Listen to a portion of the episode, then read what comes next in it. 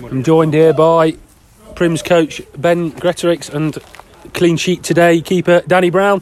First of all, guys, what do you think of the game today?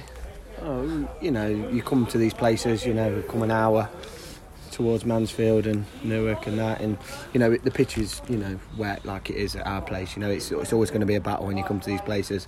Never mind with the conditions as they were today, and the guys have worked hard, really hard uh, defending. Uh, I thought we probably could have had a, a goal in the first half maybe, and then probably could have nicked it at the end. You know, Ollerton were, were did well. They battled with us. We battled all day long, and it was a good game. In you know, it was a well well like sort of battle game, and, and you know I think a point either side was probably probably the right result to be honest. Anything to add on that, Danny? Um, yeah, just really positive. I think uh, it's good to be back, um, and then coming back in and getting a clean sheet is what you want. The defence really sort of worked hard today.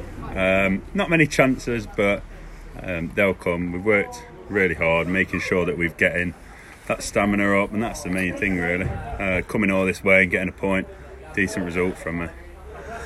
How do you guys build on this uh, going into the Derbyshire derby against Heanor next week? Well, I, you know, I've used that straight in there. You know, it's a, a platform. You know, I, I'm no, I'm not, I'm not an idiot.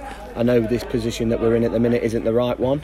Um, I, I, pride myself on good, good quality football um, and being in positive positions in the league.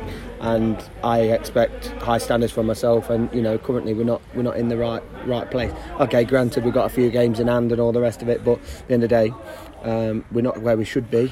Um, there's a better quality of player at this club.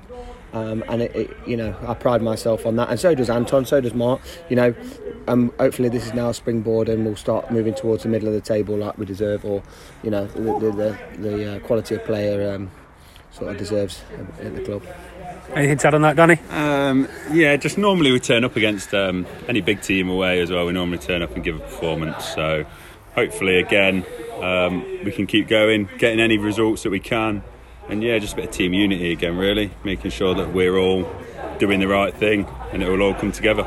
I'll, I'll add as well, you know, even when you come to these places, even like the last two seasons when we've been in the upper upper part of the league, you know, in the top six or seven or whatever it's been, challenging up there, you know, you'd probably come to Ollerton and you'd probably have it down for a point you'd be happy with that. You know what I mean? It's, it's a tough place to come.